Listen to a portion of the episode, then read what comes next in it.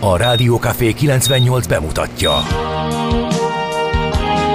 A Fekete Erdőn is túl, a város szélén, a hatos számú korteremben, egy olyan városban, ahol a vészhelyzetek mindennaposak, és bármi megtörténhet. És meg is történik. Ahol a kisbefektetők nap mint nap a tőzsdei kilengések között egyensúlyoznak. Egy eséssel már is megtörténhet a baj. Segítség! Csak négy doktoron múlik a biztos felépülés. Doktor urakat várják a négyes műtőben. Egy fáradt, de mindenre elszánt és profi csapat vigyáz az egészségre minden reggel. És kik ezek a kitartó szamaritánusok? Négy orvos, egy módszer és egy bögre kávé. Ács Gábor, Gede Balázs, Kantor Endre és Mihálovics András. A főorvosi szobából pedig Profit professzor adja a helyes diagnózist. Humor, emberi sorsok, közönséges balesetek és profi megoldások. Néha sürgősségi, néha félig zárt osztály. A Gazdasági Muppet Show minden hétköznap reggel. Te is figyelj! Neked is írjuk a receptet! De miért? Ha nincs pénzed azért, ha megvan, akkor pedig azért. Millás reggeli. Egy kis kanállal minden reggel, és minden rendben lesz. A Millás reggeli főtámogatója a Schiller Flotta Kft. Schiller Flotta is rendtakár. A mobilitási megoldások szakértője a Schiller Autó tagja. Autók szeretettel. A műsor támogatója a CIP Bank, az online kisvállalkozói hitelajánlat készítő felület szolgáltatója. Jó reggelt kívánunk, drága hallgató közönség, 6 óra 32 percen, úgyhogy aki 6 óra 30-ra ért oda, az éppen, hogy az úriem, vagy szeretett volna odaérni valahova, az éppen az úri embereknek fenntartott 5 perces késés időben még benne van, úgyhogy csipkedje magát. Addig is eh, mi belekezdünk a Millás reggeli 2023. április 28-ai fejezetébe Ács Gáborral. És Mihálovics Andrással. Ez az 5 perc, ez a az elnézés kérésre és az értesítésre is vonatkozik? Tehát ez to- Az értesítésre? Hát nem tudom. Engem annak idején, hú, nem tudom, jó sok évvel ezelőtt oktatott ki egy szervező, hogy ha 5 percen túl késel, akkor illik, illetve akkor hát vagy kvázi köteles küldeni egy üzenetet, hogy... Akkor igen. Igen, igen. de ez, van, de ez látok benne logikát. Tehát valaki, valaki kitalálta, Semmi nem ér már, Gábor. De leírva nem találtam. Semmi, semmi de nem Utána ér. is kerestem, pedig kíváncsi voltam, hogy ez valami iratlan Igen. szabály, vagy hogy... De ez a mobiltelefonia óta van így, mert egyébként meg tudom, tudom. gondolom, hogy nem tudom. Tehát azokat a szabályokat meg még nem írták bele az etikett könyvekbe, amik a mobiltelefon használatáról van, uh-huh. vannak. De lehet, hogy én ezt most rosszul mondtam. Jó, én ezt érzésre alkalmaztam kisebbnél is, tehát én pár percnél is már, eh, illetve attól is függ, függött, hogy éppen kihez megyek, van akinek később sem, de hát azért szerencsére ahogy öregszem, egyre ritkábban van rá szükség. Nem azért, mert kevesebb ember áll velem szóba, hanem talán valahogy sikerül jobban odaérni, vagy időben elindulni. Na nézzük, mit írnak a hallgatók. Didergös, de azért pluszos és optimista. Na hát ez már tegnaphoz képest kartársak. erőteljes pozitív változása, mínusz fél után. Én kockára fagytam azért is, mert a pápalátogatásra tekintettel a hazamenetel ellehetetlenülésére hivatkozva e, ismét a közösségi közlekedést e, választottam, viszont e, tényleg ilyen nagyon nehéz. Tehát nem vagyok hajlandó sapkát sálat venni azért a 10 percért, amit ilyenkor a buszig elzarándokolva töltök. Ellenben a 8-tól a 10. percig azért ezt a döntésemet már megbántam, de onnantól kezdve, hogy elindult a jármű, onnantól már ez, ez működött. Tényleg piszok hideg van, megint nullához közelít. Mennyit írt D-kartás? Csak plusz, csak a plusz, csak a Pluszos, pluszt igen. írta. Aha, Ma viszont- Pécs felé viszi az útja, egyelőre minden suhan, de ugye még csak 5.30 van, később jelentkezem. Ebből kiderült, hogy 5.30-kor írtam. Mhm. Itt van Gézu hallgató, Eh, egy rumkóstolón figyeltem meg, kb. 40 emberből 5-6 fő viselt nem edzőcipőt, és talán kettő aki nem farmer volt. Hát igen, lazulnak az öltözködési szabályok. Ez kétségtelen Hát, így van. Szokások. A Szabály, házi, nincs szabály a a házitról már 6 órakor felébredt, csak tudnám minek, mikor ilyeneket ír. Fogadjunk, hogy még nem tudtátok, hogy a hétfői keddi és már a csütörtöki podcast is hiányzik. Hogy mondjam finoman, ez nem német minőségű munka, de hát mi inkább a Balkánhoz tartozunk, semmi Németországhoz, kedves házi troll, és megkérdezte, hogy én hogy vagyok, jól vagyok, köszönöm szépen kérdésed. Uh, én lapjával néztem, és már aggódtam, írja ő. Ho- ho- ho- ho- ho- ho- ho- ho- Fölvillantott valami, amiről én nyilván nem tudtam, mert Benne van a boldog, a boldog szülinapot Macinak, az komoly? Igen, benne van az adásmenetben is. Igen. Hát te leleplezted Hol? magad. Nézzed meg Legelején? a születésnaposok között. El, el Szuper volt tegnap a Hmm. program, és találkozni veletek. Mikor lesz a következő, kérdezi Dr. Répa. Aki nem jött el a tegnapi közönség találkozóra ilyen vagy olyan okból, az bánhatja, hiszen Ács Gábor gyakran apostrofáltuk ebben a műsorban fülesnek, de tegnap tigris volt. Lubickolt, beszélt, sztorizott, nevetett, rá se ismerhettetek volna, és ennek a formájának egy részét az első pár mondatból leszűrhetően már be is rakta ide a műsorba, úgyhogy kitart a lendület, egy kis ízelítőt kaphattok eh, belőle, de aztán amikor megeszi a reggeliét, akkor beindulnak az emésztési folyamatok. Én nem értettem azokat, hogy miért néztek rám csodálkozó szemek egy idő után, hogy fölébredhetnél a műsorban is, meg, meg ezek a beszólások. De rendszeresen nagyon pörgök. Pont azért is szoktatok kritizálni, hogy nincs vége a mondatnak csak 26 perc után. Tehát, Jó, hát bizonyos rovatokban. ja, értem. Tehát, De a műsor szelektíven- egészében ez már nem mondható el. És Zsolt át, az, átlag, átlagban még jó vagyok? Szerintem nem. Uh, napi csatát voltam. százat, ezeret írja Zsolt. Az érték már pedig papír, de vajon papír-e még az érték, írja a hallgató. Hát ez nekem így nagyon komolyan hangzik elsőre, és és hát nem tudok erre most mit válaszolni, viszont a valériákat köszöntsük meg nevük napja alkalmából, Isten éltesse őket, nagyon boldog névnapot kívánunk. És mi történt április 28-án? 1131-ben volt egy koronázás. Eh, Második Béla király lett Magyarország uralkodója. 1947-ben meg elindult Thor Heyerdahl társaival a dél-amerikai Callao kikötőjéből az ősi mintára épített Kontiki nevű balszafat utajon a csendes óceánon át Polinéziában nagyon kedves hősöm Thor Heyerdahl kísérleti régészként azóta is nagy barátja vagyok a kísérleti régészetnek és szeretném azt hinni, hogy művelem is időnként. 2001 uh, április 28 a Soyuz TM-32 űrhajóval elindul, de nem 32-vel, egy Toy- Soyuz TM-32 űrhajóval elindul az első űrturista, Denis Titónak hívták, és a nemzetközi űrállomáson töltött el néhány napot. Aztán a születésnaposok, Oskar Schindler német gyáros a második világháború idején híresült el zsidómentő akcióiról. A Schindler listája című filmben bemutatják az ő tevékenységét. Hát nekem a film az nem volt annyira meggyőző, mert hogy nem nehéz volt elkülöníteni, hogy neki ez gazdasági érdeke volt, vagy tényleg, és ez fordult át zsidómentésbe, vagy, vagy eleve úgy indult, hogy ő akkor megpróbál megmenteni minél több embert. Aztán a Nemzeti Múzeum alapítója 1754-ben született Gróf Széchenyi Ferencnek hívják, aztán hát Terry Pratchett, angol fantasy író. Zseni, írja Kántor Endre, 1948-ban született, de én nem vagyok sci-fi rajongó, úgyhogy én Terry Pratchettel sem tudok mit, mond, mit kezdeni. Viszont Jay Leno-val annál inkább amerikai humorista televíziós műsorvezető. És Penelope Cruz, spanyol születés amerikai színésznő ünnepel. Jay. Leno 1950, Penelope Cruz 1974. És kettejük között szerepel az adásmenetben, akkor szó szerint idézem, 1971-ben Mihálovics Maci, avagy Gazda András újságíró főszerkesztő rádiós személyiség, de a legnagyobb trollkodás az, hogyha Látom, ugye ki van vastagítva a nevem, e, ilyen kékre, hogy ahhoz link tartozik, és rákattintunk, akkor Pedro Pascal Wikipédia oldala. Köszönöm szépen.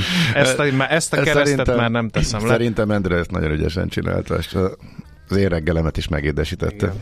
Köszönöm szépen a jó Ő kicsoda, kívánságokat. hogyha valaki nem tudná. Pedro Pascal? Uh-huh. Um, Hát figyelj, mostanában nagyon felkapott, szerepelt a trónok harcába, de bár hasonlít rám, nagyon elbénázta azt a pár viadalt, amit nem kellett volna elbénáznia. Hamar elhalálozott? Nem, fölényes, győzött, de fölényeskedett a legyőzöttel, aki aztán nagyon csúnyán elintézte őt. Uh-huh. Aztán ő szerepel a Last of Us nevű nagyon felkapott filmben, egy filmsorozatban, ez egy ilyen apokaliptikus, azt hiszem, ha jól még nem láttam, tervezem megnézni, de hogy valami gomba fertőzés miatt zombivá változnak az emberek, és akkor ott ilyen el kell vinni A-ból B-be egy kiskorút, és ő, ő a kísérője. Valamint a szintén általán meg nem tekintett a Mandaloriban is ő van a páncél mögött. Tehát most egy ilyen nagyon felkapott színész, és Aha. azt egy hallgató állítólag talált olyan fényképet, amiből bizonyos szögből erősen zavaró látási viszonyok között hasonlít rám, vagy én őre, nem tudom, inkább én őre, mert hát ő a híresebb kettőnk közül, ez kétségtelen, úgyhogy, és ezért tette ide Endre. Pedro Pascal munkásságát Ács Gábor nem ismeri továbbra sem akkor ezek szerint, mert ki zárt dolognak tartom, hogy akár a trónok harcát, akár a Mandalorit, akár a Last of Us-t megnézted volna.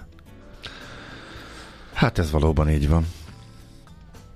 Na jól van. Még, még egyiket se. Na figyelj, tartozunk egy zenével, illetve az talán túlzás, hogy tartozik, de, de hát egy, végül is egy, tettem egy könnyelmű ígéretet, bár Hogyha jól rémlik, akkor a hallgató azon apropóból, azon szomorú apropóból kérte, hogy Andy Fletcher egy éve nincs köztünk.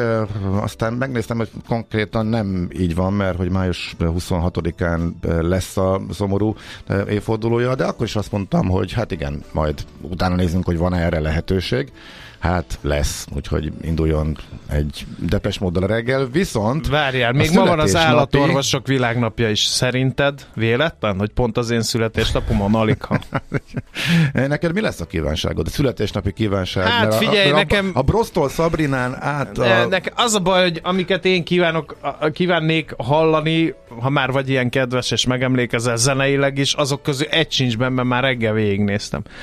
Tehát se Guns N' Roses, se Bros együttes. Akkor nem mond semmit. De a Red Hot Chili Peppers-től szívesen meghallgatnék valamit. Most hirtelen föl, föltörtek Hát azért erő, nem törtek fel, csak ilyen erős kompromisszum. Van egy Aha. pár számuk, amit, amit vagy a YouTube-tól, YouTube-tól is van olyan, amit na, szívesen jó, hallgatnék. Na, jó, oké, akkor... De majd megmondom melyikeket, mert nehogy ne, nekem de, de, valami de, érfelvágós nem, YouTube nem, tedébe. Nem, nem, nem, nem, semmi érfelvágós YouTube. Igen. Jó, akkor majd nem beszélünk erről többet, és majd próbálok akkor én is a kedvedben járni. Nagyon akkor kedves ez, vagy, egy, köszönöm ez, szépen. Ez egy ilyen reggel. Na jöjjön az a Depecs! No hát ez uh, óriási siker a Depes Mode Never Let Me Down Again felvétele, üzenőfalunk tanulsága szerint a hózsanázóknak mondanám, hogy én durranos voltam, de minden meg van bocsátva. Úgyhogy kössünk békét végre így 60 év után, vagy nem is tudom mennyit telt el a Düranos Depeses is akciók volt. volt. Hát persze, hogy az volt, de hát valamit Egyik kellett csinálni. Mániákus rajongó nem voltam, és mind a kettőt nagyon szerettem. Na, Na ezeket tudtátok a, a legjobban. Az opportunisták. Tudom, én voltam Aki nem tud dönteni, hogy Duran vagy Depecs. Most, most sem tudnék, és mind a kettőt előveszem időnként. Mert Jó, most már én sem Na, hát mindegy. Csak a répagatyámban már nem férek bele. Na, Na nézzük, a répa! Hát a répára tudok átvezetni, képzeld el. Vezesse. Hát figyelj, lap, lapszemlézünk? Igen, ez a cél. Hát a, szerintem a legfontosabb hír és információ az répával kapcsolatos. Tegnap nem tudom, találkoztál-e vele? Találkoztam. Lejattoltunk, stb. A kihívásokkal Kihívásokra vágysz, menj el víziló születésnap szervezőnek című kiváló cikket gondoltam, hogy a lapszemlémbe beemelem. A, úgy van a 444-nél, hogy azért a fontos munkák, oknyomozó tevékenységet igénylő munkák kerülnek a paywall mögé, ha valaki esetleg nem látta volna, és az elején fölkeltette volna az érdeklődését, hogy mi lesz a történetnek a vége, akkor én most segítek, elárulom. 50 éves lett tücsök az állatkert vízilova, legrégebbi vízilova, és nagy ünnepséget szerveztek neki, és a cikkből kiderül, hogy Tücsök lánya, Justina együtt ünnepeltek volna nagy sajtóesemény keretében, és az volt a terv, hogy a fiatalabb víziló jön ki, megeszi a szénát, majd pedig jön anyuka, az ünnepelt, az 50 éves tücsök, aki megeszi a répát de hát sajnos a terv borult, mert hogy a vízilovak máshogy gondolták, és hosszú-hosszú terjedelmes cikkben számolnak be erről, hogy hol borult a nagy terv, és miért volt az, hogy anyuka elkésett, és a leányzó fölzabálta a szénát is, majd utána rárongyolt a répára, így tücsöknek már csak a szá, széna maradék maradt. Ellen, születésnapossal nem illik így bánni. Nem illik így bánni, és mondom, fizetőfal mögé eresztett hosszú cikkben értekeznek a sztori részleteiről, egészen odáig, hogy még a vízbe sem ment úgy be, és a, a labdát sem talál. A labdának annak azért van egyébként jelentősége, mert egyébként az állatkert kiadott egy nagyon komoly közleményt a családfájáról a vízilovaknak, illetve hogy hány unoka meg unoka van, meg hogy a világ melyik részébe kerültek, milyen állatkertekben élnek ők, mert hogy a partnere, akitől sok gyereke származott, egy labda áldozata lett, bedobtak neki egy labdát. Ú, amit, ezt ismerem, ezt a sztorit. Igen, mert ez, annak idején nagyot ment ez a, a sztori, és itt ezt próbálták egyébként bemutatni, hogy most már van, és aztán közösségi irakozásból vettek egy olyan labdát, amit nyugodtan rákcsálhat a, a víziló, csak ezt is próbálták bemutatni, csak mondjuk itt is máshogy gondolta csak a dolgot, és nem érdeklődött a uh-huh. labda iránt. Amikor már mindenki elment, és már a fotósok is távoztak, és nem az történt, amit szerettek volna az állatkertben bemutatni, akkor kicsit megfürdött, és a, a kitartóak azért ezt is láthatták, úgyhogy Hát nem gondoltam volna, hogy ennyire hosszú vízilovas cikket én is fogok olvasni, mert nem hittem el, hogy egyébként ezt a sztorit ilyen szinten e, tudják feldolgozni. E, gondoltam, hogy ez rendkívül fontos mindenkinek, ezért beillesztettem a lapszemlébe. Ellenben, akkor mondom, kevésbé fontos, de lehet, hogy mégis ideillő információkat, plusz annyit kiegészítésképpen, hogy a Budapest rovatba illet volna hét utára, de most nem ott lesz a Budapest rovat, hanem a műsor végére került. Egy kicsit összebuheráltuk a rovatokat, és egyébként hónap utolsó péntekje van, ilyenkor szoktuk megkérni Wagner Gábort, hogy tartson egy szubjektív programajánlót Budapestről a következő hónapról.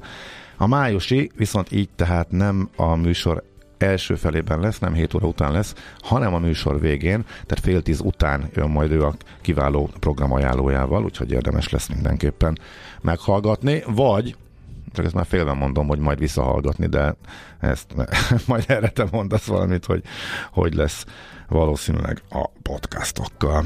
Ami a pápa látogatás kapcsán fontos, hogy tegnap este tették, valósz, gondolom én, hogy biztonsági okok miatt a utolsó pillanatban teszik közzé, hogy hol lesznek a lezárások, bár tegnap, amikor a bakcsomópont környékén is kis szervizutakon is elvitték az autókat, meg kirakták a megállni tilos szigorú táblákat elviteli fenyegetéssel, akkor azért lehetett sejteni, hogy például érintik.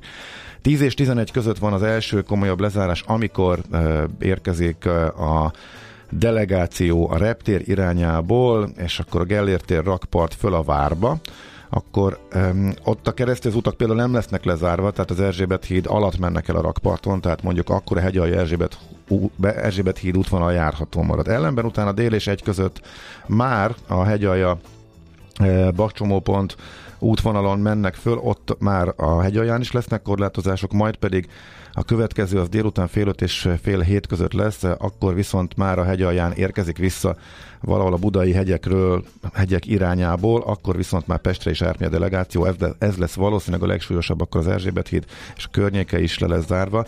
Ez a mai. És akkor részletesen közítették, hogy ez mely járatokat éri, hogy lesznek a buszok elterelve, hogy lesznek a villamosok leállítva, ha valaki érint, akkor nézze meg mindenképpen. Az valószínűsíthető, hogy azért autóval nagyon-nagyon nehezen lesz járható a belváros minden kapcsolódó útvonal. Tehát három időpontban lesznek a lezárások, és azt megelőzően, illetve azt utána, amíg feloszlik a tömeg, akkor kell majd óvatosnak lenni. Tehát 10 és 11 között a reptérről, dél, dél és 1 között eh, a Várból föl a Stromferd útra, majd pedig délután, késő délután fél öt és fél hét között, amikor a onnan a belvárosba jön a menet át a hegyalján, illetve az Erzsébet hídon. Leegyszerűsítő, de mondom, a, a szombati, vasárnapi lezárásoknak a részteles menetrendjét is közé tették, érdemes megnézni, aki nem tudja elkerülni a belvárost, vagy aki éppen emiatt e, igyekszik oda, hogy részt vegyen valamilyen pápa látogatáshoz kapcsolódó eseményem. A vízilóvon és a pápa látogatáson túl néhány információ a magyar sajtóból. A rekordmolosztalékról majd még fogunk beszélni talán a tőzsdenyításnál, viszont a G7.hu-n van egy anyag a státusztörvényről, ami ugye a pedagógusokra vonatkozik. A szerző megállapítása szerint inkább cselédtörvény. Ez minden tanárnak rosszabb lesz, de nem ugyanannyival. Erről szól a cikk, egy hosszas elemzés róla, úgyhogy én ezt most nem osztom meg a hallgatókkal engedelmetekkel, olvassátok el a g7.hu-n. Aztán a portfólió 26 ezredszer teszi fel a kérdést, Magyarországnak sose lesz hivatalosan eurója? Most már. Úgyhogy az, a Nyeste Orsolya, az Erste elemzője írt egy cikket a lapnak. Könnyen támadhat az az érzésünk, hogy Magyarország vezetői nem szeretnék bevezetni az eurót, miközben a közös valuta számos előnye rendelkezik. Az de, elmúlt időszak hazai eseményei alapján pedig már az is nyilvánvaló, hogy milyen hátrányok érhetnek bennünket a kimaradással. Egyébként én meg olvastam egy másik elemzést, mi szerint az eurót használó országok egy része sem teljesíti az euró bevezetési kritériumokat. Én nem értem a felvetést, ez nem érzés kérdése. Hát ezt meg ez mondja. politikai döntés Tehát de ezt nyíltan kommunikálják is. Tehát ők egyszerűen nem akarják, tehát nem látják az értelmét. Minimum azt, azt, azt mondják, hogy meg kell várni, még kiderül, hogy van, van-e értelme. Azt meg elég látványosan és egyértelműen kommunikálták, hogy meg akarjuk tartani a, a saját hatáskörben akarja az ország tartani a monetáris politikát. Tehát, ez, Igen. tehát nem érzésekről beszélünk, hanem Igen. ez a kormányzati hivatalos álláspont. Aztán egy vendéglátóipari elemzés szintén a portfólión olvasható, a lángos ára. Elsősorban azoknak Na, van nehéz dolguk, akik térre bezártak a vendéglátósok közül, mert nem könnyű új csapatot toborozni, illetve ez igencsak drága. Az energiaválság hatásai csillapodtak, azok jártak jól, akik nem fixálták a rezsiszámlájukat. A költségek emelkedése azonban az árakon is meglátszik majd. A lángos például a portfólió gazdasági elemzése szerint 2-3 ezer forint is lehet a frekventált nyaraló helyeken. Na, tegnap megtudtuk, hogy a nem frekventált akkor mennyi, meg azt, hogy Békás megyeren a piacon van 700 ér is, akkor most megtudtuk, hogy a frekventált. Igen. A frekventált nem frekventált olló mennyire nyílt ki. Figyelj, viszont nagyon kevés az időnk, tovább kéne szaladnunk. Jó. Hol zárt? Hol nyit? Mi a sztori? Mit mutat a csárt? Piacok, árfolyamok, forgalom a világ vezető parketjein és Budapesten. A tőzsdei helyzetkép támogatója, a hazai tőzsde gyorsan növekvő nemzetközi informatikai szolgáltatója, a Gloster Infokommunikációs Enyerté.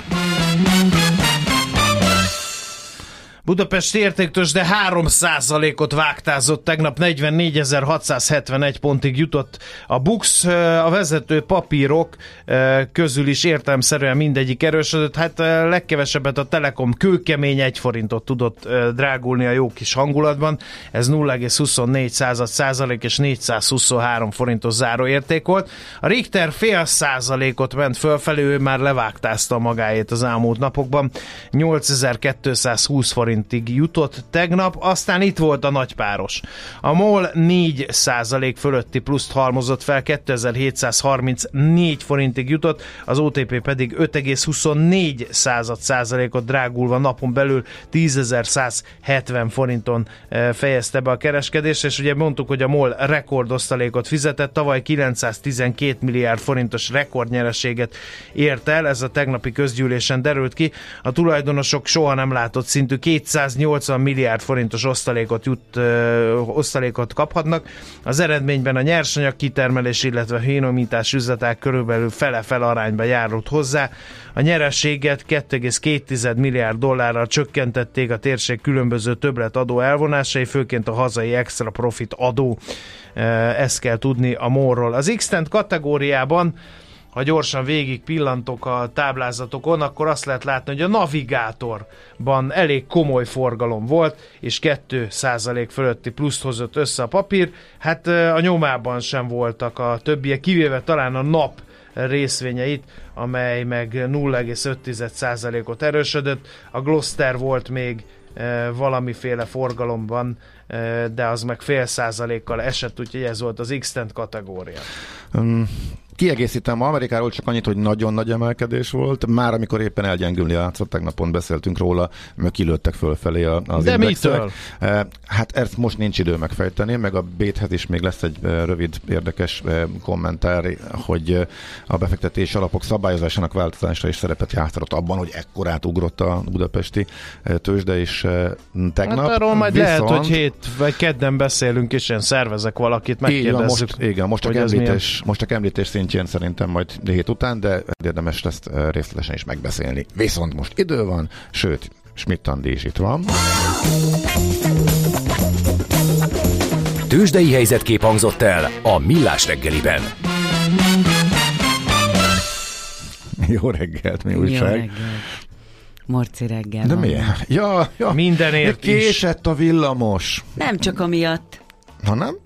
Nem, az már ott, ott elkezdődött. Akkor a el- kocsi kulcsal kezdődött, Ja, akkor- amit fennhagytam. Ja, hát mondjuk oda. De akkor magadra lehet dühös egyedül. Nem, aztán uh, nem szeretem, ha megáll a metró a, a szerelvény a Alagút egy ilyen fél közepén? percre az Aha. alagút kö- Az közepén. enyém is megállt, érdekes akkor valami. Nem, nem jó érzés, és most még ráadásul a gépemmel is van valami, tehát nem úgy működik, Aha. ahogy eddig.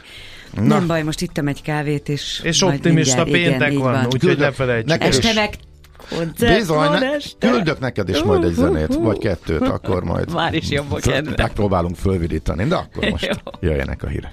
A mai világban könnyen félrevezetnek a csoda doktorok és a hihetetlen megoldások. Az eredmény? Hája pocim marad, a fej még mindig tar, a profit meg az ablakban. De már is segítenek a legjobb orvosok. Doktor megelégedés, doktor higgadság, doktor vidámság és doktor nyugalom. Doktor úr, ennek össze-visszaver a GDP-je, a pulcosa meg egy csökkenő gyertya. Két végéről égette. Ezt visszakalapáljuk, és olyan hozamgörbénk lesz, amilyet még dr. Alonso Mózdi sem látott. Millás reggeli. A gazdasági Muppet Show. Figyelem! Fogyasztása függőséget okoz. A Millás reggeli főtámogatója a Schiller Flotta Kft. Schiller Flotta is rendtakár. A mobilitási megoldások szakértője a Schiller Autó tagja. Autók szeretettel. A műsor támogatója a CIP Bank, az online kisvállalkozói hitelajánlat készítő felület szolgáltatója. Jó reggelt kívánunk, drága hallgató közönség! 7 óra 13 perckor folytatódik a Millás reggel itt a Rádió Café 98.0-án Ács Gáborral. És Mihalovics Andrással. Van SMS, WhatsApp és Viber számunk is, ez a 0636-os 980 980 tallózunk az üzenetek közül. Mi ez a rettenet zene? Kérdez az egyik hallgató, másoknak tetszik azért, szóval nem lehet ebben igazságot tenni. Ezúttal sem. Gyakran, gyakran így van. Igen. Kedves Andra, miért kellett a kocsi kulcsa villamossal meg metróval kellett közlekedni? Égető kérdések, ezek írja a hallgató. Valóban nem tűnt logikusnak, tehát eh, De fordítsuk meg, és akkor érthető. Azért kellett villamossal meg metróval közlekedni, mert nem volt a kocsi kulcsa. Andrea úgy döntött, hogy a várható közlekedési káoszok ellenére a, a rádiós tevékenység befejezése utáni további útvonala az még azzal együtt is inkább autóval bejárható, e, mint tömegközlekedéssel. A terve az volt, hogy autóval megy, csak az autó nehezen indul Igen. sluszkulcs nélkül, és ezért módosítani Igen. kellett az autó mellett sluszkulcs nélkül Igen. átsorgás után. Pablo, vagy Pablo, kész vagyok, uh, Pablo uh, Escobar-ról szóló sorozatban játszik Pedro Pascal, ugye a Narcosban erre is figyelmeztetnek a hallgatók, többen húzsonáznak téged a Pab- mód miatt. Pablo, Pablo. Azt mondtam, Pablo Escobar és Pedro Pedro, jaj, oké, ott is Érted? Pedro-t értettem. Oké. Okay. Mert megbotlott, értem. Azt mondja, hogy a Hungária hét előtt jól járható, bár őrzi- érződik Ferenc bácsi jövetel, elég idegesen mennek a sávváltások, és a teherautók is bebemerészkednek a középső és a belső sávokba. Ja, és a rendőrösökről ma reggel szerintem még a takarító személyzetet is kizényelték a kereszteződésekbe. A Balkánon írja egy hallgató, aztán egy másik, a Balkánon nem termelnek GDP. Tegnap én sem hallgattam a Millás reggel, király születésnapja volt, szabadnap. Kajkenhofban a tulipánok földjén voltunk, jól ejtettem? Ja, Istenem. Mikor lesz fent a tegnapi műsor? Majd ha Gede úgy gondolja, akkor fel lesz. Na, hallgatón rátapított az egyik évek óta nem sikerült megvalósítani bakancslistás utazásra. Tényleg a, a tulipán virágzás. A tulipán, tulipán virágzás, de még mindig nem jött össze. Úgyhogy idén is már majdnem, de aztán végül mégse. Úgyhogy majd talán talán, Neki talán jövőre. Neki össze, Na, de ha már a közlekedési hírekbe is beropta magát Ferenc pápa látogatás, akkor beszélgessünk egy kicsit erről. A vonal túlsó végén Feledi Botont külpolitikai szakértő. Szerbusz, jó reggelt kívánunk! Sziasztok, jó reggelt kívánok! No, hát hallhattuk a hív, hírekbe, hogy két évvel korábban már itt volt a pápa, most megint itt van, most célzottan Magyarországra jött, akkor ugye az, majd akkor egy másik rendezvényre jött, és egy ilyen, hát ilyen körutazás részeként állt meg Magyarországon. Először is világpolitikai jelentősége van-e annak, hogy a pápa hova látogat és, és miért látogat? Még ha ezt nem is minden esetben kell a legmagasabb szintjére a világpolitikának beírni, de biztosan van jelentősége, részben azért, ha jó gondolja, részben azért, ha róla gondolják. Alapvetően a, a, a pápai gondolkodásban az, hogy milyen a társadalom szélére szorult közegekkel tud találkozni, ez mondjuk az utóbbi években meghatározó motivum az utazásaiban. Így Magyarországon is fog találkozni a menekültekkel, vallásközi párbeszédet, a görög katolikusokkal és ortodoxokkal és másokkal együtt találkozik jezsuitákkal, tehát hogy részben találkozik a saját katolikus egyházi szervével részben meg azon kívül is bőven elmegy. Tehát ennek, ennek van jelentősége. Azt a pápai szóidő mondta, hogy az európai egység és a orosz-ukrán háborúban való béke is a motivációk között volt, amikor úgy döntöttek, hogy újra jönnek. Uh-huh. Uh, mennyire hogy is mondjam, csak pikáns ez a látogatás annak tekintetében, hogy Róma püspöke, a katolikus egyház feje nem mindenben vallja ugyanazokat az elveket, mint amit a magyar kormány. Eh, mondhatnánk itt eh, például, hogy a melegekről hogy gondolkozik, hogy hogy gondolkozik a migrációról eh, Ferenc pápa, illetve arról is, hogy mondjuk az orosz-ukrán konfliktusban ő például nem teljesen azon a platformon van, mint a magyar kormány.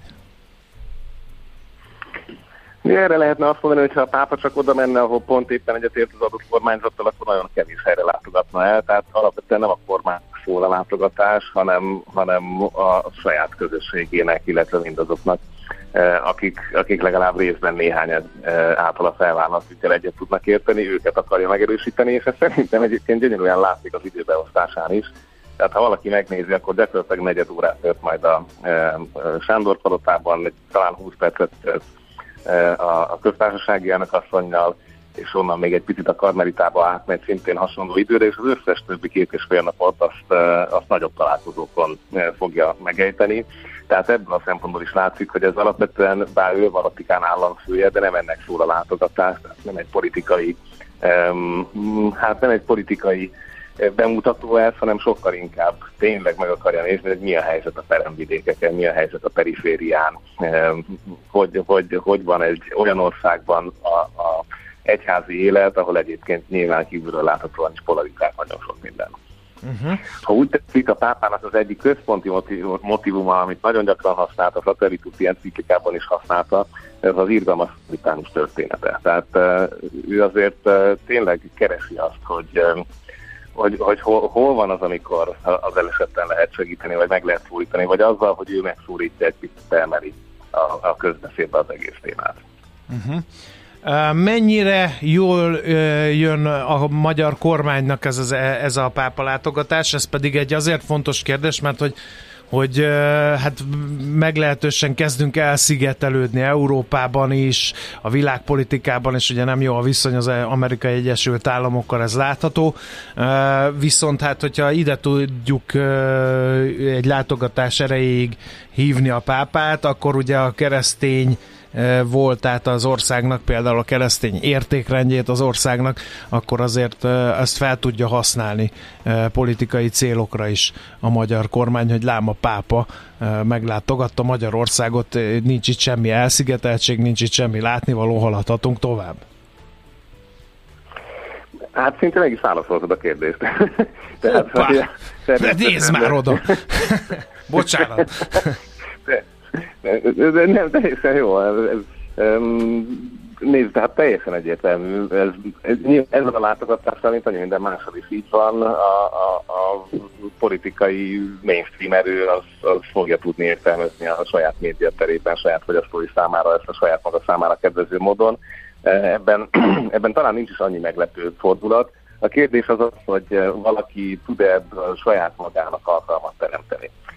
Ugye megszólalt Török Szava, az Esztergomi Bazilika vezetője, hogy, hogy vajon fogja a olyat mondani, ami, ami éppen, hogy nem illeszkedik abba a vonalba, ami, ami egyébként hagyományosan egy ilyen pápalátogatáson van, miközben nyilván a, a, a kormányzati oldalon meg abban reménykednek, hogy, hogy olyan üzenet nem hangzik el, ami homlok egyenes ellenkező lenne. Nem hiszem, hogy a pápa belpolitikai szinten keresne bármilyen konfrontáció. Tehát ez, Egyébként ez a pápa a politizál? Egyébként, bocsáss meg, hogy közbevágok, a pápa szokott politizálni a szó hagyományos értelmében, véve bármivel kapcsolatban? E, nyilván e, ugye a, a katolikus egyháznak az elveit alapul véve mindig felszólal a háborúskodások, a békétlenkedések ellen, e, ugye a, az elesettek védelmében, de hát ugye ez a, ez a dolga a katolikus egyháznak de ilyen aktuál politikai dolgokban azért ő szokott megnyilvánulni? Nem, sőt, igazából, ha, ha azt veszük, és tényleg olvasnánk az aktuális egyházi ügyekben, ez egy nagyon-nagyon erősen szimbolikus nyelvezet, amit a pápa használ. Tehát, csak egy példát mondjak, ugye tavaly húsvétkor, amikor a keresztet a keresztúton egy orosz és egy ukrán kezébe adja, az azért még erősen a háború kitörésekor volt, és egyből jelezte azt is, hogy az orosz nép maga az nem biztos, hogy, sőt, biztos, hogy nem azonos a Krem eh, KGB-s urával, tehát ez, ez egy borzasztó erős politikai üzenet két hónappal a háború kitörése után, és ilyenekből, ilyenekből bőven találunk Ferenc pápánál. Míg hogyha azt veszük, akkor, akkor nem, uh, nem cél, tehát mondjuk a, az Amerika magazinban néha megszólalnak olyan karakteres vatikáni vezetők, akik elmondanak egy-egy, ha úgy tetszik, aktuál politikai nemzetközi üzenetet, de, de a pápának nem feladata, hiszen jobb esetben egy pápa még akkor is pápa, amikor azok a kormányok, akiknek üzengetne már régen a történelem eh, színpada mögötti öltözőben vannak. Tehát nem, nem is cél, meg nem is, eh, mondjuk, hogy nem is bevett gyakorlat ez, hiszen mit, mit, mit nyerne ezzel? Igen. Tehát, eh, pont, hogy csak azért, figyelj, csak azért kérdezem, mert te is érzékeltetted, hogy a magyar társadalom ebben a kérdésben is, mint oly sok mindenben polarizál. Tehát van egy, van egy olyan réteg, aki, aki ilyen dicsőségként fogja fel, hogy tessék, mondhattok ti akármit, ide jön a pápa, és mi igenis a keresztény értékek egyik védelmezője vagyunk, és egyre kevesebb védelmezője közül az egyik legerősebb lám Magyarország. A másik másik, meg titokban abban reménykedik, hogy ide jön a pápa, és majd oda csördít ezeknek, és majd elmondja, hogy ennyi nem kell butálni a migránsokat, a melegeket, és tessék azért rendesen viselkedni háború esetén is, álljunk a, a, a jó oldalra. Ha most ezt vesszük alapul, amit, amiről beszéltél, akkor, akkor, így, akkor, akkor lesz jó, ha mind a két oldal csalatkozik, hiszen a pápa nem fog politizálni, ugye? A, a, tehát azzal, hogy a pápa találkozik menekültekkel, azzal, hogy biztos valamilyen módon fogja említeni Ukrajnát, tehát erre, erre utalt a, a szóvivő is, e, a vatikáni szóvivő, tehát ha, ha így nézem, akkor biztos, hogy mind a két oldal fogja tudni sűrni csavarni, e, meg fogja tudni azt a twistet adni az elhangzottaknak, amitől úgy fog tűnni, mintha a saját e, oldalát támogatta volna. Eh, ehhez képest valószínűleg érdemes majd egybe olvasni, vagy egybe megnézni, vagy pedig a pápai kontextusba elhelyezni az üzenetet, és azt szerint beszélgetni róla. Eh, ezt utólag esetleg megtehetjük, tehát tényleg lehet validálni, hogy narratívák hogyan alakultak ki időnként, eh, sőt, tehát hogy ezt látjuk teljesen függetlenül a valóságtól. Talán egy olyan kérdés van, ahol nyilván a pápa maga dönt nagyon sok mindenben, de azért ne felejtsük el, hogy körülötte is van egy óriási bürokrácia, aki ezeket előkészíti, van egy pápai nuncius, a nagykövete a Vatikánnak Magyarországon, van egy püspökkar, e, tehát ezek mind-mind dolgoznak azon, hogy milyen programja legyen. Egy programról tudunk, hogy e, hogy állítólag ugye a sajtóértesülések szerint beledobva, hogy Pannonhalmán találkozott Fumana, vagy meghívták arra, hogy ott legyen lehetősége találkozni a papi pedofilia áldozataival, e, és végül Pannonhalma, mint, mint, mint kirándulásra jött össze, tehát Budapestről ugye nem megy ki a pápa. Uh-huh. Tehát itt megint mind a két oldal elmondhatja, hogy na, nem akar találkozni, vagy pedig lám Pannonhalma túl messze van, tényleg nemrég volt kórházban, tehát nem akartak ilyen hosszú utat beletenni. Um, azt hiszem ez az egyik olyan kérdés, ami kifejezetten izgalmas. Nyilván a másik az, amire nem fogunk tudni, hogy egyébként zárt ajtók mögött miről beszélget. Akár a jezsuitákkal, akár a püspökkel saját vezetőivel. Tehát ott, ott azért utólag egyébként tudunk olyan pártai látogatásokról, ahol hangzottak el értelmű üzenetek az ilyen zárt ajtók mögötti beszélgetéseken, de erről most valószínűleg azért nem fogunk egyből tudni. Az utolsó kérdés, hogy ugye szembesülünk azzal, hogy a világ vezetőinek egyik legfontosabbika érkezik ma Budapestre, ez lezárásokkal, korlátozásokkal, kényelmetlenségekkel jár. Gondolom ez természetes. Ez, ez, ez mindenhol így van, akárhova megy, hogy lehegeztik a csatornát, lezárják az utcát hetekkel előtte, és utána még napokig, szóval ez ilyen természetes dolog, gondolom. Nézd, ugye ha atomhatalom jön, tehát az orosz elnök, az amerikai elnök, vagy, vagy mások, akkor ez természetes, ha úgy tetszik, akkor a pápa mégiscsak egy kommunikációs atomhatalom, e, tehát ilyen szempontból e, bőven megérdemli a védelmet, és az is biztos, hogy főleg az orosz háború kontextusában amikor azt látjuk, hogy a tenger alatti vezetékektől a, a legkülönbözőbb kibertámadásokig folyamatosan érkezik a provokáció, soha nem lehet tudni, hogy mikor bővítenek fel egy olyan e, regionális csoportot, aki valamilyen módon megzavarná e, a látogatást. Tehát azt hiszem, hogy most egy kiemelten fenyegetett környezet egész Kelet-Európa, ezen belül Magyarország pedig e, szintén azért láttunk itt már orosz mozgást bőven, ami nem volt mindig Eh, határozottan ellenszegülve. Eh, tehát ha ezt veszem, akkor ilyen szempontból ezek jogos védelmi intézkedések, és biztos, hogy nagyon, mind a két félnek nagyon kínos lenne, ha bármilyen módon nem méltóan lenne megzavarva. Bele tartozhat egyébként a szólásszabadság, tehát az egy normális dolog, hogyha, hogyha adott esetben vannak olyan csoportok, akik kultúráltan ezt intézik, bár most nem láttam ilyet bejelentve előre, és az egy teljesen másik dolog, hogyha ez egy mondjuk úgy, hogy harmadik ország érdekét szolgáló a, megint csak a narratíva gyártásra felhasználható provokáció lett volna, valószínűleg ennek az elkerülésére szolgál mindez.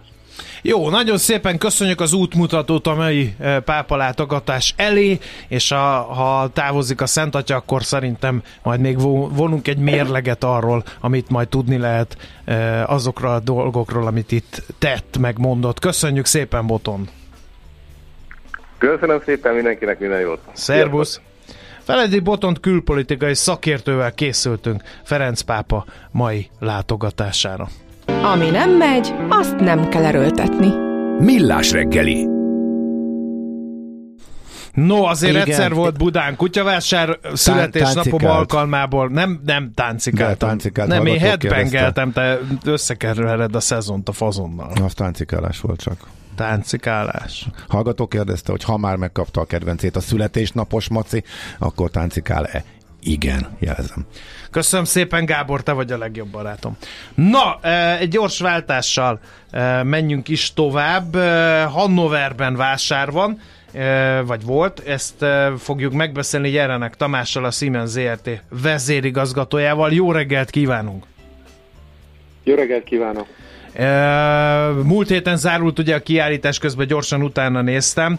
Ez az ipari digitalizáció nemzetközi seregszemléje, és ezért foglalkozunk mi is ezzel mert hogy ilyenkor az ember egy, egy ilyen seregszemlén meglátja, hogy hol is tart ez az egész ipari digitalizáció, milyen újdonságok vannak, merre megy ez a terület, úgyhogy szeretnénk egy gyors élménybeszámolót kapni erről, hogy a Siemens az mikkel rukkolt elő, például a Hannoveren, és mik voltak azok a fejlesztések, újdonságok, különlegességek, amik meglepőek voltak, még akár a vállalat számára is. Hát tulajdonképpen a, a Siemens részéről egy elég komoly erődemonstrációt láthattunk, ami azt gondolom, hogy a, a versenytársainknak lehetett sokkoló, de ez a vásár ez évek óta a kiugró technológiai helyszíne ezeknek a digitális megoldásoknak, és a tavalyi évhez képest a nagy előrelépés vagy a változás, hogy ugye mi Covid után tavaly az ázsiai kiállítók, vendégek visszafogottabban jelentek meg, most, most arra ez eltűnt, és a Covid előtti uh-huh. érzésekkel tudtuk bejárni a, a standot. A Siemens Strandon tulajdonképpen már egy-egy komolyabb koncert színpad előtti tumultusát lehetett észrevenni a sok újdonság miatt, de ezek közül is annyit, hogy melyek egy párra, például a Ú, bocsánat, nagyon elkezdett uh, robot hangja lenni a készüléknek, de ahogy most én jobb, ezt kimondtam már, mint a jobb lenne, igen, bocsánat. Tehát akkor ott tartottunk, igen. hogy újdonságok és... Így, igyekszem, igyekszem egy helyben maradni, eddig sem mozogtam, de, de figyelek oda. Tehát az újdonságok közül kiemelném azt, hogy a tavaly bemutatott Accelerator platform, ami ugye az IT-OT összekötésre fókuszál, ezen belül jelent meg alszegmensként az ipari operációs X portfólió.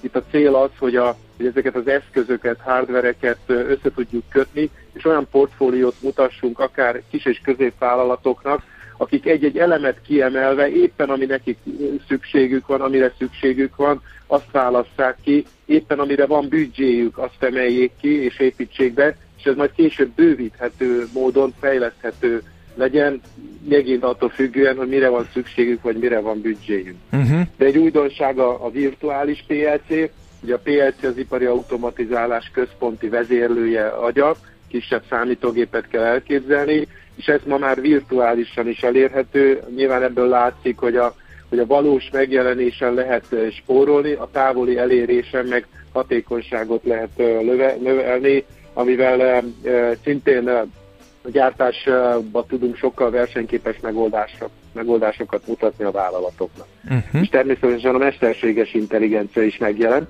megjelenik. Épp ezt Itt akartam uh, kérdezni, hogy, hogy a ChatGPT beköszönte a Hannover messzére. Talán a ChatGPT még nem, egy picit máshonnan, nagy, de nagy vállalatokkal, nagy IT vállalatokkal együttműködve gondolkozunk megoldásokat.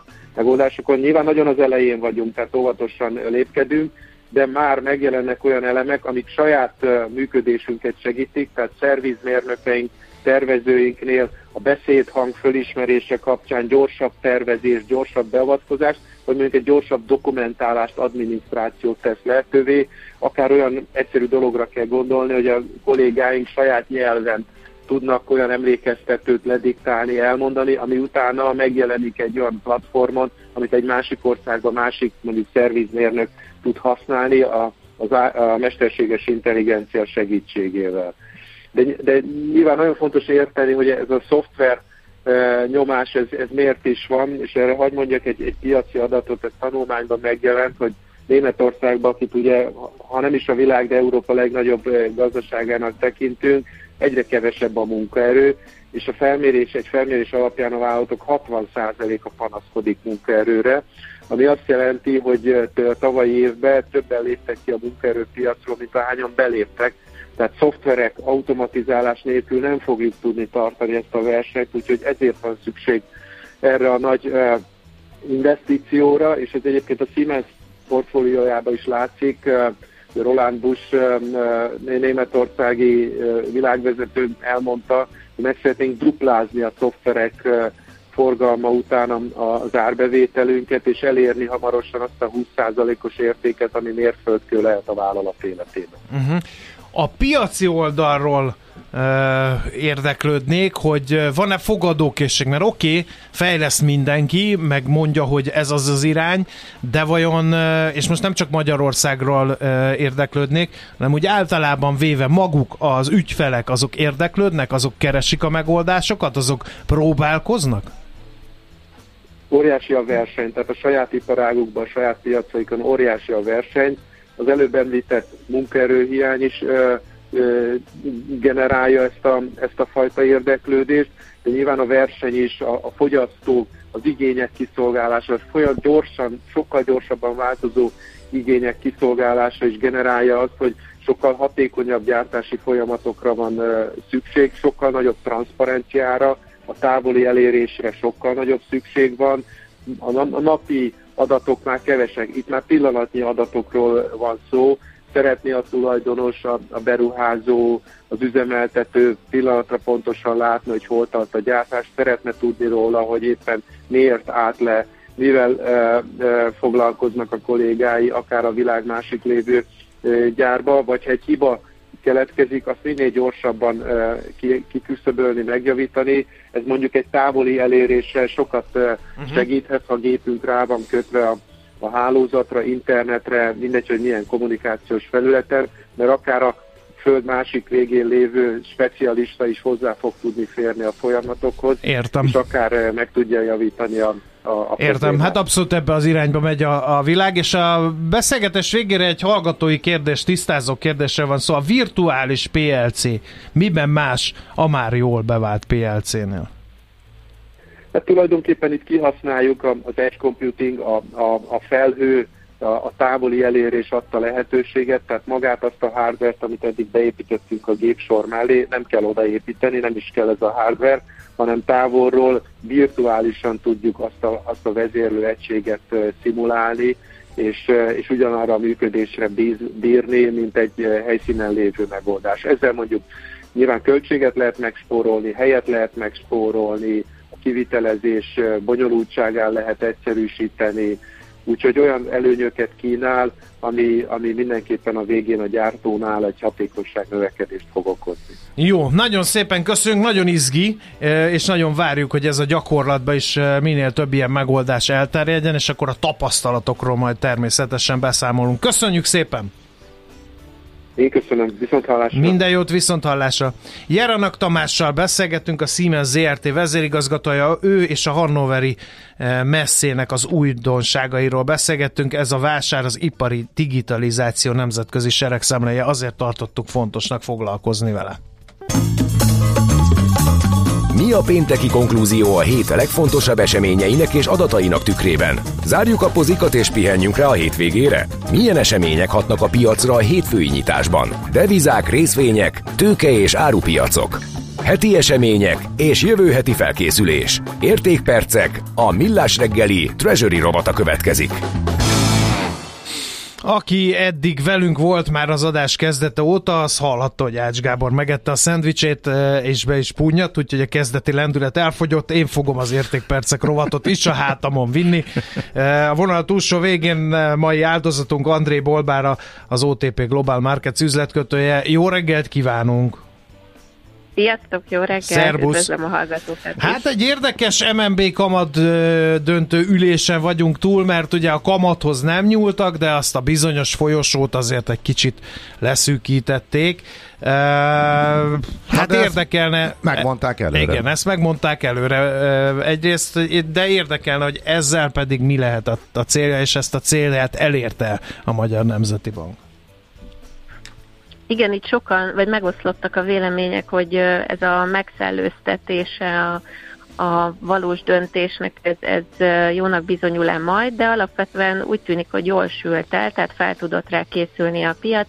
Valóban szűkítette a kamatfolyosót az MNB, a felső kamatplafont húzta lejjebb, tehát a 25%-ról most már csak 20,5%-nál tartunk, és igazából ami érdekes volt számomra, az az, hogy hangsúlyozta azt, hogy az alapkamat, illetőleg az Óben egy betérti gyors tender kamatta, ugye most már elvált egymástól, viszont a funkcióját tekintve is most már elvált. Tehát úgy tűnik, hogy az alapkamatot továbbra is az inflációs várakozásoknak az inflációs cél elérésére fogják alkalmazni, és ez várhatóan ez a szint ez velük marad addig, ameddig drasztikusabban nem csökken majd az infláció, már pedig arra egyelőre még úgy tűnik, hogy várnunk kell.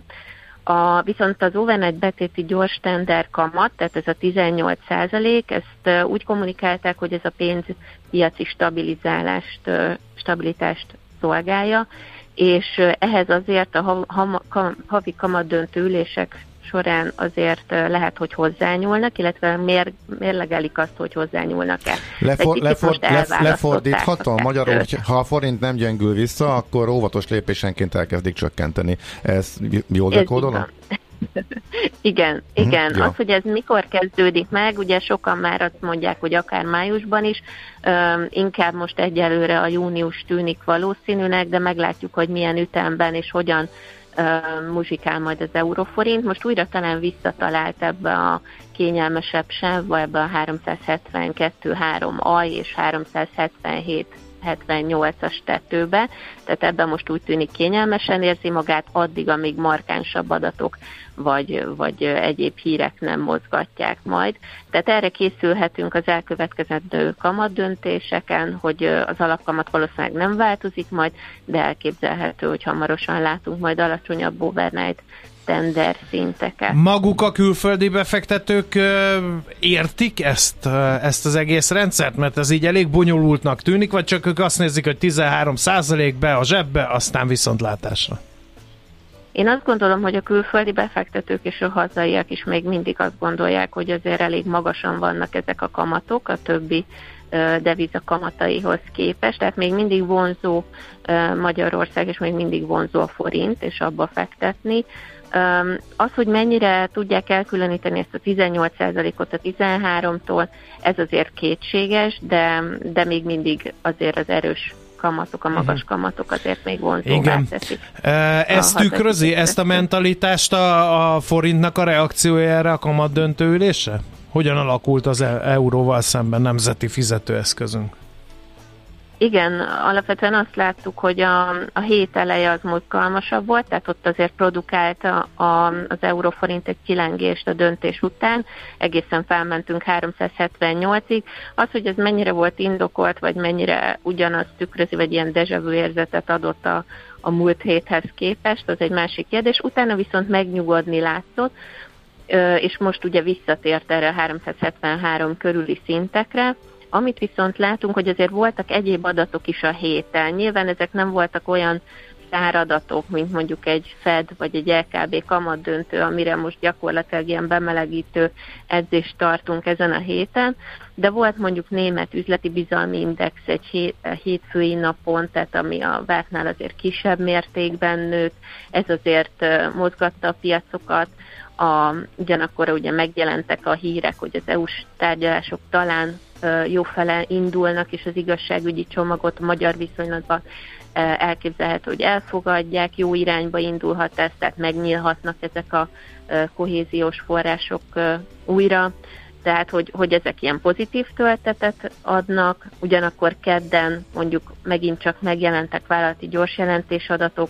ott például ugye kijött egy USA bankról, a First Republic bankról, hogy hogy a betétállománya 40%-kal zsugorodott, ez azért inkább negatív oldalra vitte a helyzetet, ugyanakkor a dollár erősödni tudott, hiszen a kamatemelési várakozások ezen a napon éppen csökkenni látszottak, nyilván ez azért fordult a héten. Jött USA fogyasztói bizalmi index, tehát azért voltak uh, itt a, a hét elején is izgalmak, talán inkább, ami, ami jobban jobban érdekesebb volt így a világ számára, az talán a csütörtöki napon az amerikai GDP adat volt, ez a Q1-es adat. Ez rosszabb lett egyébként, mint a várt, és, uh-huh. ez, és, és főleg az volt, vagy az az érdekes ebben az adatban, hogy a, a fogyasztás ezen belül nőtt, ami ugye inflációs szempontból nem éppen egy, egy jó hír, és ez viszont emelte a, a Fed kamatemelési várakozásait növelte, tehát a, a dollár tudott erősödni.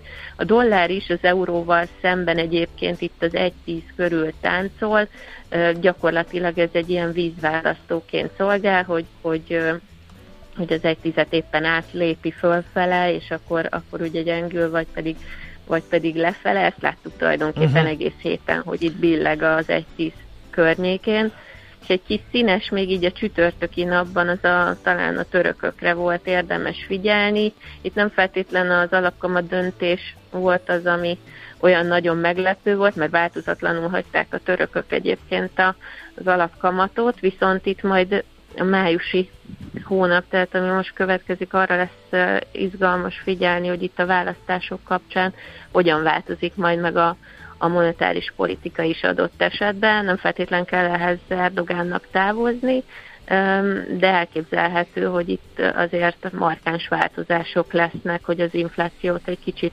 visszább nyomják, tehát ez egy picit még színesítette a, a hetet eddig. Aztán most azért még mindig nem nyugodhatunk, mert azért most pénteken még azért jönnek GDP adatok az eurozónából, ugye franciák, a, a németek, olaszok, spanyolok megmutatják a GDP, előzetes GDP adatukat, sőt egy, egy eurozónás GDP adat is lesz majd ma. jön német infláció, magyar munkanélküliség, tehát ma nem fogunk várhatóan unatkozni, ez gyak, gyakorlatilag így megágy ez a jövő hétnek, én úgy érzem. Hm, okay. Igen, na akkor innen folytatjuk jövő hét hétfőn, uh, ugye május 1 lesz, de majd beszélünk ezekről az eseményekről. Nagyon szépen köszönjük az összefoglalódat, jó munkát, azután én pedig jó hétvégét kívánunk. Nektek is, sziasztok! Szerbusz! André Borbárával beszélgetünk, az OTP Global Markets üzletkötője ő. A hét legfontosabb eseményei és jövő heti felkészülés. Értékpercek. A Millás reggeli Treasury rovata hangzott el. No, egy üzenet, amivel teljes mértékben azonosulni tudunk. Ferenc pápa hozzánk látogat. Megtiszteltetés ez a látogatás hazánknak, keresztény közösségünknek, nagyszüleinknek, őseinknek és magunknak, a mában élőknek. Kérem mindezt saját magába tekintsük, tegyük félre amúgy túlméretezett egónkat. Ha jól tudom, a látogatás elmondata Krisztus a jövőnk írja egy hallgató. Na, közben meg lepergett a műsornak az első másfél órája, és akkor Schmidt Andi megjelent a stúdióban, baseball sapkában, és lényegesen jobb hangulatban, mint másfél órával ezelőtt tette ezt leírhatatlan nonverbális párbeszédbe fogtak Ács Gáborral. Nem tudom, mit nézett a, a pólódat, meg. vagy a, ami a, a feliratot ja, értem, mutatta a felirat, igen. A bicikli emelős És még mindig nem tudtam elmondani a a szabályváltozást, amit bejelentettek az alapkezelőket, illetve nem baj, majd egyszer valahova. Egyszer valamikor. Mondom, kedden erről mond. majd beszélünk, hívunk jó, valami jó, szakértőt. Jó. Nyugodj meg, Gabikám. Jó, oké. Okay. Hadd mondjon ez a jány híreket, mert fogy az időnk.